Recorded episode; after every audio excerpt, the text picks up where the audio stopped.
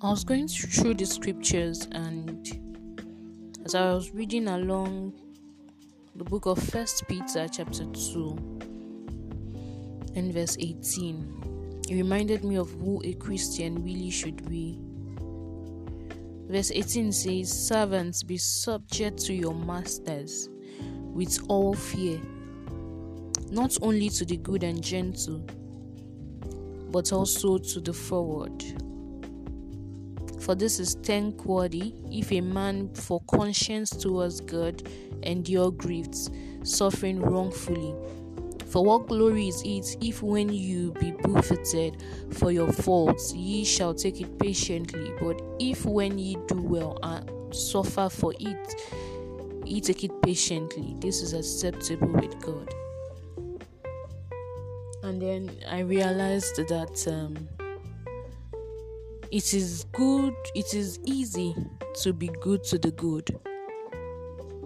It is easy for me to be good and nice to someone who is good because you are good to me, so I can be good to you, right?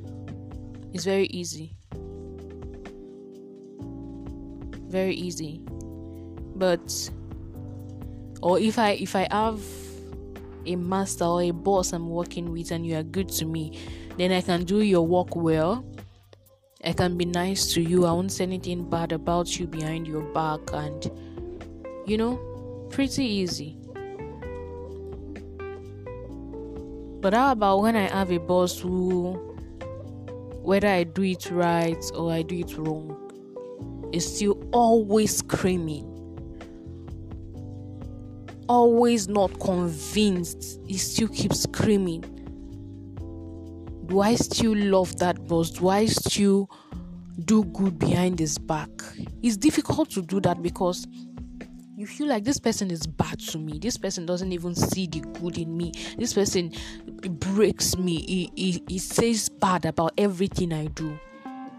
So why should I be good? Why, why, why should I try to help him when he's in time of need? When I see something that is about to hurt him or break him down, why should I try to help him? After all, he doesn't even help me.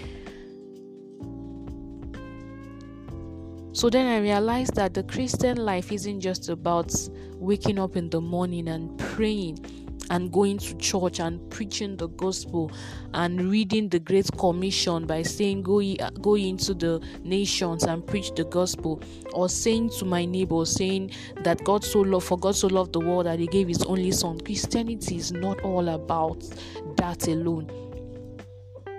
It has to be a show of my life to people that there is a God, a Christ that lives in me, that I live a new life that when people see me, they should be convinced that I have touched something that makes me different from the rest of the world.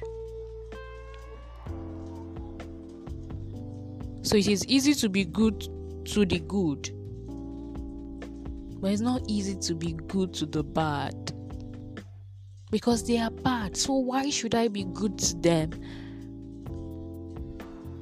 If you read down the scriptures from the first Peter verse chapter 2 from 18 downwards explains to us that Jesus Christ died. When he was even without sin there was no reason for him to die because he was he was not the one at fault. The normal way we know is people who sin should be the one to die right? But why should a good man be the one to die for people that sinned? It's just not explainable but the simple way to explain it is the fact that God loves both the good and the bad and is not partial towards them. And so he expects us to be Christ like in the sense that we are good to the good, we are good to the bad, we are good to the wicked, we are good to the extremely wicked. That's what our life should be about.